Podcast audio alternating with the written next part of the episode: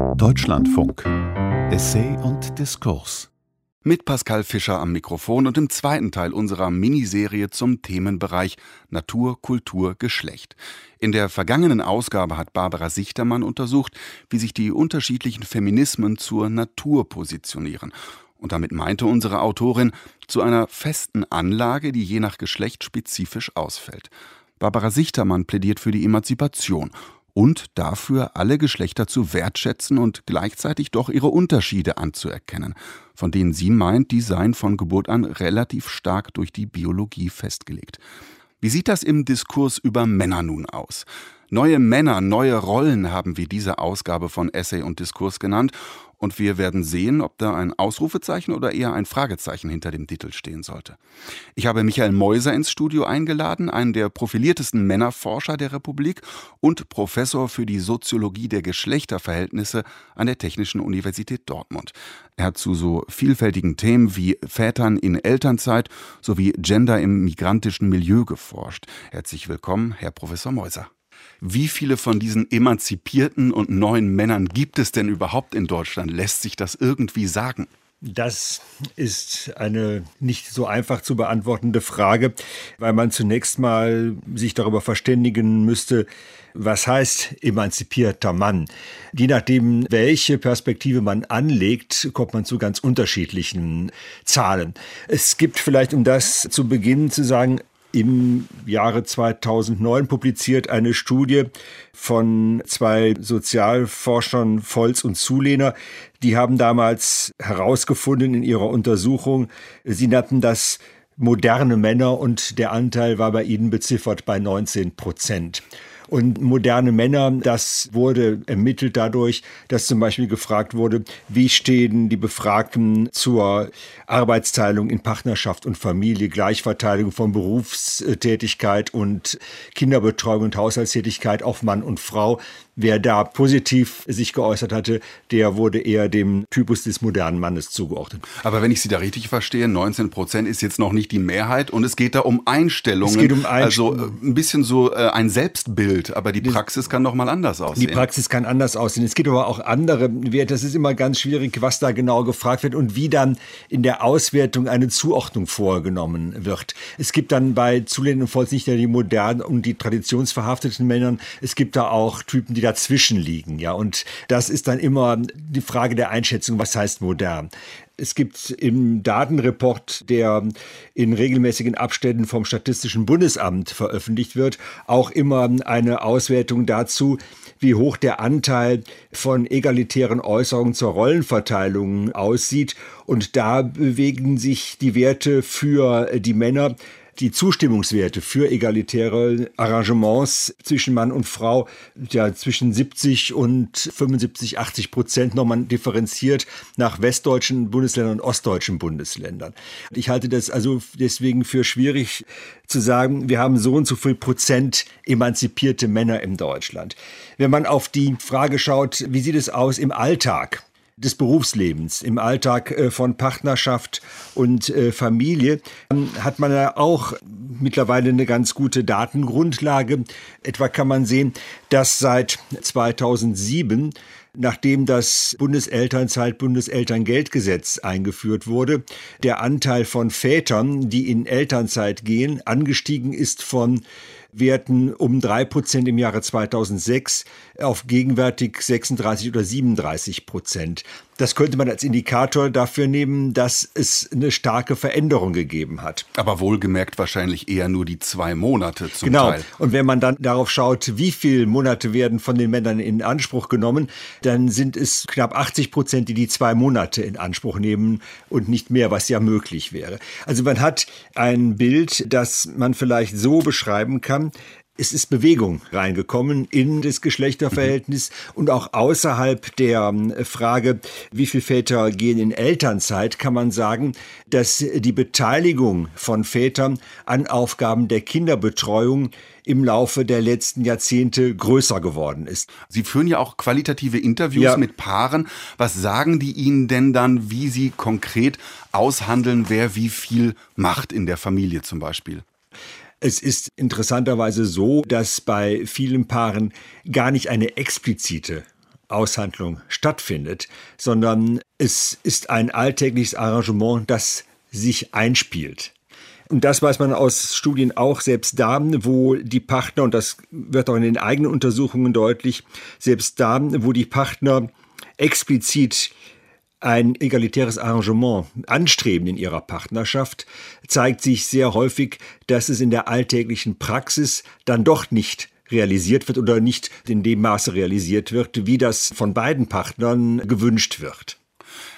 Ich habe bei Ihnen gelesen in einem Aufsatz dieses interessante Phänomen des Maternal Gatekeeping. Damit ist so ein bisschen gemeint, ja, vielleicht wollen die beide gleichberechtigt erziehen, aber dann gibt es eben doch Situationen, in denen die Frau sagt, nee, ich mache das mal, ich kann das besser. Der Mann ist vielleicht so ein bisschen zum Erzieher-Trainee degradiert, zieht sich am Ende zurück. Wie funktioniert das konkret in Beziehungen, dieses Maternal Gatekeeping? Ist das auch so etwas, was eher unbewusst abläuft? Das läuft überwiegend nicht intentional ab. In der Mehrzahl der Fälle sieht es so aus, dass es einfach eingeschliffene Praktiken sind, äh, die dann in Situationen, wo schnell gehandelt werden muss, dazu führen, dass die Mutter die Initiative ergreift. Zum Beispiel das Baby schreit, ja, und die spontane Reaktion der Mutter ist dann schneller etwa als die spontane Reaktion des Vaters. Und dadurch ist dann wieder die Mutter in der Position derjenigen, die primär zuständig ist für äh, die Kinderbetreuung in solchen Konstellationen etwa. Ja.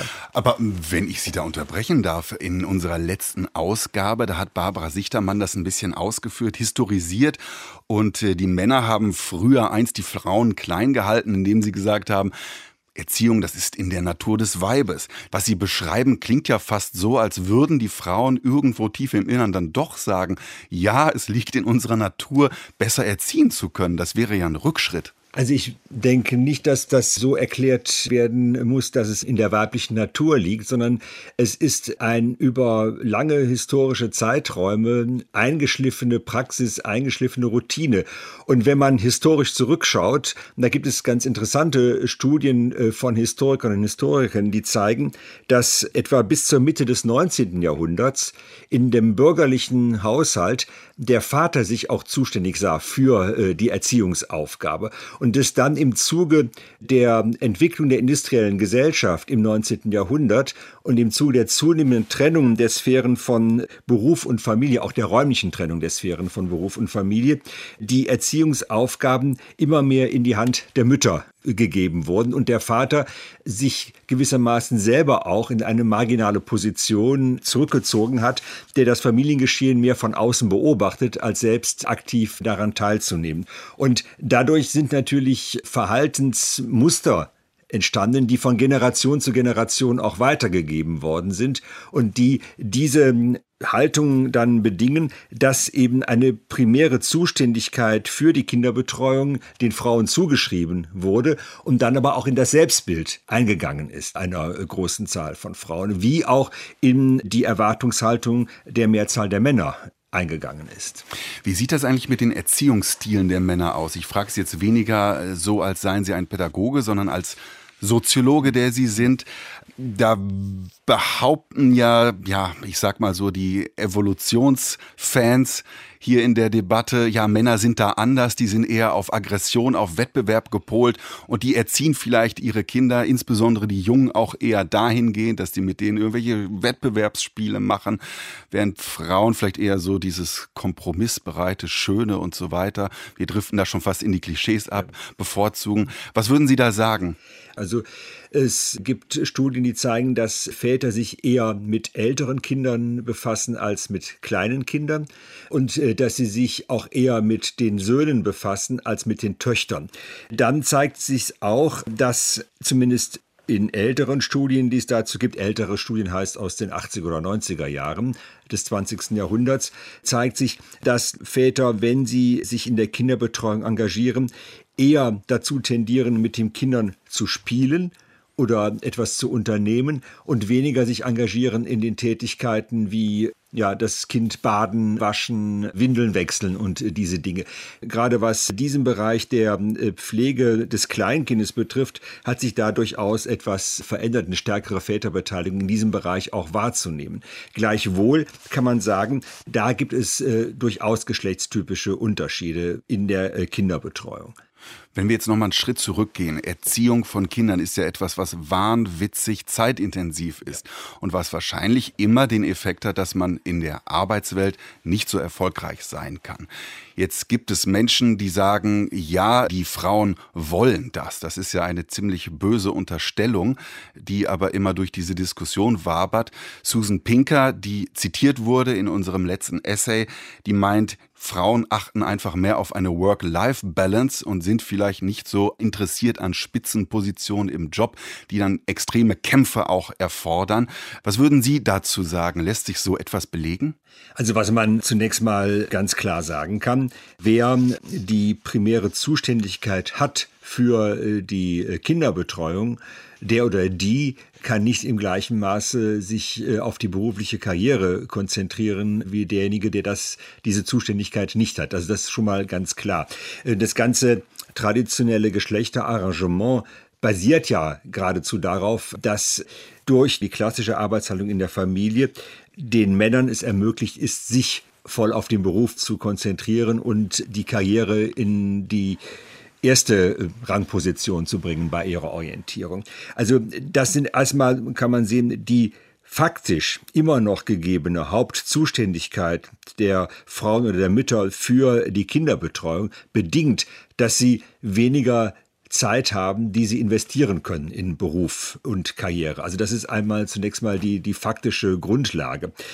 Wir können sicherlich auch sagen, dass unser Geschlechterverhältnis, aber auch unsere Arbeitswelt immer noch so strukturiert sind, dass eine Vereinbarung von beruflicher Karriere und Kinderbetreuung nur äußerst schwer zu realisieren ist. Und dass es den Individuen, die dies versuchen, sehr viel abverlangt vor allen Dingen auch ein hohes Maß an Organisation, an Strukturiertheit des gesamten Alltages abverlangt, sodass dann auch nicht nur der berufliche Alltag durch rationalisiert und durchstrukturiert ist, sondern auch im wachsenden Maße der familiale Alltag so durchstrukturiert werden muss, damit gleichzeitig berufliche Karriere verfolgt werden kann und die familiären Verpflichtungen nicht zu kurz kommen. Wie sehr müssen wir da eigentlich auf Individuen schauen und wie sehr auf Geschlechteridentitäten? Ich versuche mal einen ganz, ganz großen Bogen zu spannen. Vor 30 Jahren, Judith Butlers Buch das berühmte Buch Gender Trouble ist erschienen, das Unbehagen der Geschlechter zu Deutsch.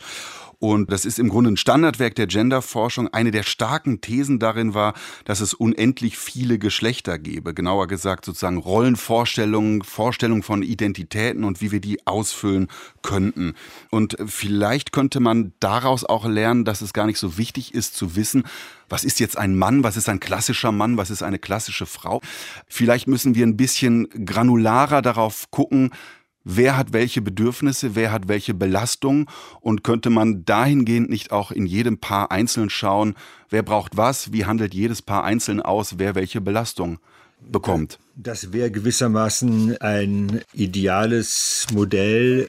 Aber wenn man sich anschaut, wie etwa die Welt der Erwerbsarbeit ausschaut, da wird immer noch sehr stark nach Geschlecht kategorisiert und zugeschrieben. Es ist immer noch so, dass im Erwerbsfeld, in der Wirtschaft, aber auch in den Institutionen des öffentlichen Dienstes davon ausgegangen wird, dass Männer für die Belange des Berufes verfügbar sind, dass sie nicht belastet sind durch Verpflichtungen im Kontext der Familie.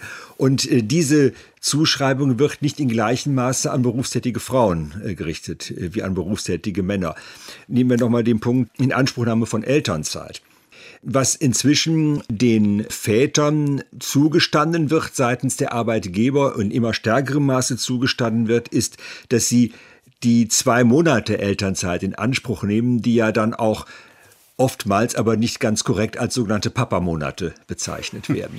Wenn Sie mehr als zwei Monate in Anspruch nehmen wollen, was Ihnen von der Gesetzeslage ja unbenommen ist, Sie können ja auch bis zu zwölf Monate in Anspruch nehmen, dann erzeugt das erhebliche Widerstände.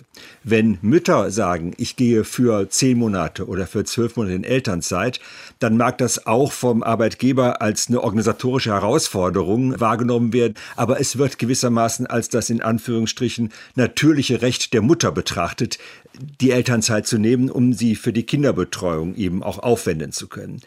Das heißt, diese Ausgestaltung von Identitäten, von Geschlechteridentitäten, tja, ist am Ende doch noch sehr traditionell in Deutschland oder im Westen vielleicht. Also was, was würden Sie denn sagen? Die drastische These, dass es 60 oder auch unendlich viele Geschlechter oder Identitäten gibt, ist das etwas, das die Mehrheit interessiert, das bei der Mehrheit angekommen ist, denn es ist ja immer ein bisschen die Kritik an der Genderforschung. Das ist so eine Soziologie, die ist an Minderheiten entwickelt worden und das ist am Ende viel zu akademisch und ist niemals angekommen im Mainstream. Ich glaube, da ähm, liegt auch ein gewisses Missverständnis dessen vor, was Genderforschung ist. Also Geschlechterforschung, eine Soziologie der Geschlechterverhältnisse oder auch eine Forschung zu Geschlechterverhältnissen in anderen Wissenschaftsdisziplinen, in der Geschichtswissenschaft, in äh, der Erziehungswissenschaft, gibt es schon seit längerer Zeit, bevor diese Idee von einer Pluralität von äh, Geschlechtern aufgekommen ist. Und äh, Geschlechterforschung hat sich sehr stark befasst, etwa mit der Frage von Ungleichheit zwischen Mann und Frau. Also wenn man schaut, wie ist die Geschlechterforschung entstanden, dann ist sie entstanden aus der Frauenforschung heraus. Die Women's Studies haben sich eben zunächst mal damit befasst, wie sind die Ungleichheiten zwischen Mann und Frau und wie lassen sich äh, diese Ungleichheiten auch möglicherweise abbauen. Und der Fokus hat sich dann erweitert, dass eben nicht nur die weibliche Seite des Geschlechterverhältnisses in den Blick genommen wurde, sondern auch die männliche Seite. Und in diesem ganzen Kontext gibt es dann auch diese Erweiterung, die vor allen Dingen aus den Queer Studies kommt, die äh, gerade nach der ja, Vielfalt unterschiedlicher Geschlechtsidentitäten fragt, äh, jenseits dieses zweigeschlechtlichen Kategoriensystems. Aber das ist nur ein Teil der Geschlechterforschung und repräsentiert nicht die Geschlechterforschung in ihrer Gänze. Und Ihre Frage, ob das im Alltag ankommt. Ich denke, das zeigt sich auch in den eigenen Untersuchungen, dass die alltägliche Wahrnehmung immer weiterhin sehr stark äh, geprägt ist davon, dass es zwei Geschlechter gibt. Was aber sich verändert hat, ist eine breitere Akzeptanz von Lebensentwürfen, die nicht äh, diesen starren zweigeschlechtlichen Identitätsmustern und Identitätsvorschriften folgen. Also da ist eine gewisse Öffnung, eine Akzeptanz zu sehen, was sich ja letztendlich auch widerspiegelt in institutionell rechtlichen Veränderungen. Das, denke ich, wahrscheinlich prägnanteste Beispiel ist das Bundesverfassungsgerichtsurteil zum dritten Geschlecht, äh, was ja dann auch zu einer entsprechenden Gesetzesänderung geführt hat. Aber im den alltäglichen Lebenszusammenhängen denken die meisten Menschen immer noch in Kategorien von Mann und Frau. Wobei dann aber zugestanden wird, dass es nicht nur eine Form des Mannseins gibt und nicht nur eine Form des Frauseins gibt. Jetzt gibt es ja trotzdem eine Vielzahl von, ja, wie soll man sagen, martialischen, aggressiven oder auch wütenden Männerbewegungen. Es gibt Maskulisten, es gibt die Incel-Bewegung, jene, die meinen, ja, drastisch interpretiert, sie würden ungewollt in ein Zölibat gedrängt und die Ehe oder gar Pflichtverheiratung von Frauen könnte da eine Lösung sein. Es gibt den lautstarken Sexismus des US-Präsidenten, der öffentlich Gehör findet. Es gibt Pick-up-Artists, die Frauen mit Psychotricks ins Bett locken wollen wollen. Es gibt viele Thesen, die diskutiert werden. Ja, die scheinen alle so ein bisschen auf der Evolutionstheorie zu basieren. Es gibt dezidierte Gegner der Genderwissenschaften. Da wird dann von Genderdiktatur, von Gender-Gaga, von Staatsfeminismus geredet. All das ist ja jetzt nicht gerade progressiv oder frauenfreundlich. Woher kommt das? War das immer schon da oder begehrt da jetzt eine sehr laute, wütende, benachteiligte Minderheit auf? Also ich würde gar nicht von Bewegungen sprechen. Also es sind nicht im klassischen Sinne soziale Bewegungen, mhm. äh, um die es da geht. Aber man muss schauen, welche Präsenz solche Formen haben in der medialen Präsentation auf der einen Seite und im alltäglichen Lebenszusammenhang auf der anderen Seite. Ich denke, es gibt sie, das ist ganz klar, aber es gibt sie nicht im Sinne einer Männerbewegung, ja, die vergleichbar wäre etwa mit der Frauenbewegung. Also auch was die quantitative Dimension betrifft, die Wirkungen betrifft. Allerdings, und das ist ein ganz entscheidender Punkt, es gibt diese Gegenbewegungen, so könnte man es vielleicht zusammenfassen, die sich richten gegen die Öffnungstendenzen, Pluralisierungstendenzen, äh, die mit den vorhin auch gerade besprochenen äh, Diskussionen und Fragen zusammenhängen. Und solche Gegenbewegungen sind auch nicht etwas, was letztlich überraschend ist, sondern man muss ja ganz deutlich sehen, dass mit dieser äh, Gender-Diskussion, dass damit auch Verunsicherungen verbunden sind. Solange man in einem traditionellen Geschlechterarrangement lebt, das als fraglos gegeben vorausgesetzt und anerkannt wird, hat man ein hohes Maß an Sicherheit in seinen Verhaltensroutinen. Sobald dieses traditionelle Arrangement in Frage gestellt wird, das muss gar nicht sein, dass es jetzt in Richtung 60 Geschlechter geht oder Geschlechtsidentitäten geht, sondern allein schon der entscheidende Punkt, dass die Frage der traditionellen Arrangements der Arbeitsteilung zwischen Mann und Frau zunehmend in Frage stehen und dass dadurch die traditionelle Position des Mannes in Frage steht, dass sie herausgefordert ist. Das erzeugt natürlich auch durchaus Unsicherheiten. Es ist aber auch bei vielen gesehen als eine Chance. Also viele Männer sehen es auch als eine Chance, aus äh, diesen traditionellen Bahnen und Vorgaben und eben die Möglichkeit für sich sehen, ihre geschlechtliche Identität nicht mehr nur allein auf den beruflichen Erfolg zu konzentrieren und zu fixieren.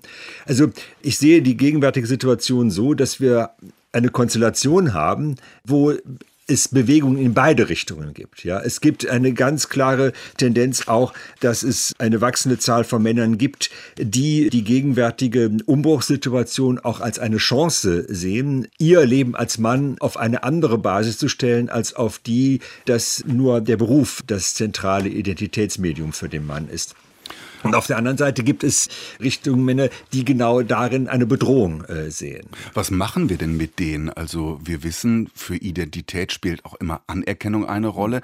Die bekommen jetzt irgendwie gespiegelt von der Gesellschaft, ihr seid irgendwie so ein bisschen minder bemittelt, rückständig. Naja, und das sind aber Leute, die glauben, die Natur des Mannes ist nun mal so, wie sie gerne leben wollen. Die harten, vielleicht in der Industrie arbeitenden Kerle, die sich nichts sagen lassen.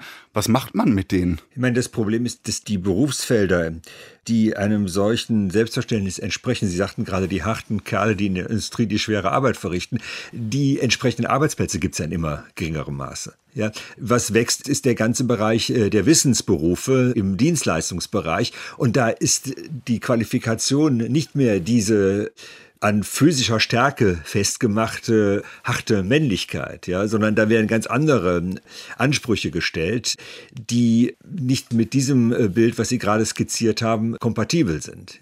Also ich denke, es ist einfach auch gewissermaßen die Erfahrung, dass da Bereiche wegbrechen, die ein solches traditionelles männliches Selbstverständnis institutionell gestützt haben.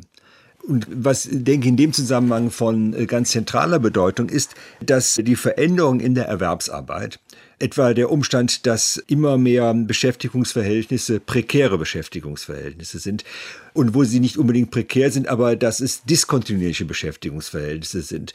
Also wir haben ein höheres Maß an Diskontinuität in den Beschäftigungsverhältnissen und das hat zur Folge, dass die institutionelle Grundlage für das traditionelle männliche Selbstverständnis als Ernährer der Familie für eine wachsende Zahl von Männern wegbricht.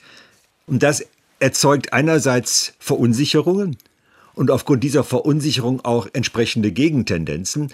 Und andererseits wird es aber auch gesehen als die Möglichkeit und die Notwendigkeit, dann Lebensentwürfe zu finden, gerade auch in Partnerschaften Lebensentwürfe zu finden, die nicht mehr bezogen sind auf dieses traditionelle männliche Selbstverständnis.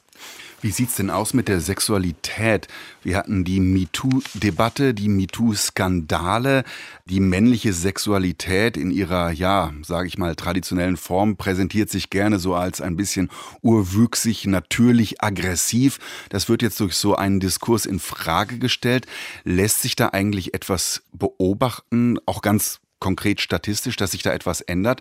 Denn wir lesen Zeitungsartikel und Leitartikel, die sagen, es hat sich jetzt alles verändert. Andere beklagen, es hat sich nichts geändert. Ein paar große Rüpel stehen vor Gericht, aber der Alltagssexismus bleibt. Das sind, so wie ich das wahrnehme, eher Stimmungsbilder, als dass es dazu gesicherte empirische Daten gibt. Also meines Wissens gibt es keine sexualwissenschaftliche Untersuchung, die fundiert empirisch gesichert Auskunft geben könnte über die Frage, ob durch die MeToo-Bewegung etwas sich verändert hätte an der Art, wie männliche Sexualität gedacht wird und wie sie gelebt wird. Allerdings ist es ganz interessant, unabhängig auch von MeToo, sich anzuschauen, was es in der sexualwissenschaftlichen Forschung an Befunden gibt zur Frage männlicher Sexualität. Und da gibt es einerseits das etwas, was gerade in der MeToo-Bewegung angeprangert wird, also dass männliche Sexualität auf Dominanz ausgerichtete Sexualität ist. Und das ist in einer Hinsicht auch zutreffend. In Studien äh, zu gerade Peergroups von äh, männlichen Jugendlichen und jungen Männern zeigt sich, dass dort, wenn die jungen Männer unter sich sind, das Reden über Sexualität sehr stark diesem hegemonialen Skript folgt. Also einem Skript, das auf männliche Dominanz, männliche Überlegenheit ausgerichtet ist. Eroberung. Eroberung, ja, dass auch da einen großen Wert gelegt wird auf eine heterosexuelle Selbstpräsentation. Wenn man jetzt aber anschaut, was Studien sagen zu der Frage, wie sieht die Praxis der männlichen Sexualität aus, dann zeigt sich zum Beispiel, dass 95 Prozent des Geschlechtsverkehrs stattfindet in festen Partnerschaften, in festen Beziehungen. Also nicht die Mehrzahl der männlichen Sexualität in der Praxis eine promiske Sexualität ist. Und es zeigt sich, dass auch solche Bedürfnisse sehr stark da sind wie Vertrauen, Zärtlichkeit, Partnerschaft und sich fallen lassen, hingeben. Und so haben wir eine interessante Konstellation ein kulturelles Leitbild gewissermaßen von männlicher Sexualität, das insbesondere wirksam wird, äh, wenn Männer unter sich sind. Wenn sie über Sexualität reden und über Frauen reden, dann ist dieses hegemoniale, auf Dominanz ausgerichtete Skript sehr stark präsent. In der äh, Praxis der männlichen Sexualität spielt das eine wesentlich geringere Rolle. Wenn wir einen Ausblick wagen, was würden Sie sagen, wie werden sich ja mittelfristig die Geschlechterrollen entwickeln? Im Augenblick wabert so ein bisschen die große Angst durch Deutschland, die Corona-Krise, die Pandemie und dieser ganze Shutdown und Lockdown könnte dann doch dazu führen, dass Mutti am Ende das Homeschooling macht, dass Mutti am Ende wieder am Herd landet und Vati im Zweifelsfall arbeitet. Wie wird sich das entwickeln? Was meinen Sie? Das ist immer schwierig, solche Prognosen zu stellen. Allerdings denke ich, dass zumindest eine solche Situation wie gegenwärtig die Gefahr durchaus beinhaltet, dass es in diesem Sinne zu einer Retraditionalisierung der Geschlechterverhältnisse gerade im Bereich der Arbeitsteilung in der Familie äh, kommen kann und damit auch unter Umständen äh, im beruflichen Kontext, dass halt die Erwerbstätigkeit von Frauen betroffen sein könnten. Bislang haben wir eine ganz klare Tendenz, dass die letzten Jahrzehnte sich die Erwerbsquote von Männern und Frauen immer stärker angeglichen haben und die Erwerbsquote der Frauen nur noch wesentlich geringer ist als die der Männer, allerdings mit äh, dem Zusatz, dass Frauen häufiger in Teilzeit arbeiten, als es Männer tun. Die Frage ist, ob durch die Corona-Krise und wenn sie weiter anhält, dann auch fortgesetzt ist, so ist, dass die Aufgaben, die jetzt anfallen im Bereich etwa von Homeschooling und so weiter, dass die dann den Frauen wiederum entweder zugewiesen werden oder von Frauen übernommen werden, weil sie zum Beispiel mehr als Männer Teilzeit arbeiten, dadurch auch mehr als die Männer verfügbar sind, wenn das Homeoffice mal wieder nicht mehr die Regelarbeitsstätte sein sollte und dadurch gewissermaßen so ein Automatismus in Gang gesetzt werden könnte, der dazu führt, dass diese Aufgaben dann wieder stärker von Frauen übernommen werden, auch weil die institutionellen Möglichkeiten wie Kinderbetreuung in der Kita und so weiter weniger sind oder weil die Kinder eben nicht nur regelmäßig jeden Tag in der Schule sind, sondern das ist ja auch schon ein Szenario, was für die nächste Zeit auch gezeichnet wird, dass es einen Wechsel geben wird oder bleiben wird, ein Wechsel von Beschulung in der Schule und, und Homeschooling. Und dann ist die Frage,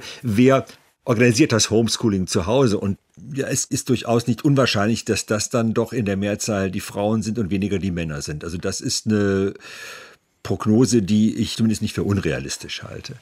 Michael Meuser, vielen Dank für das Gespräch. Gerne. Das war der zweite und letzte Teil unserer kleinen Reihe Natur, Kultur, Geschlecht. Über neue Männer und neue Rollen habe ich mich mit dem Männerforscher Michael Meuser unterhalten. In der Technik war Christoph Münch. Hier am Mikrofon verabschiedet sich Pascal Fischer.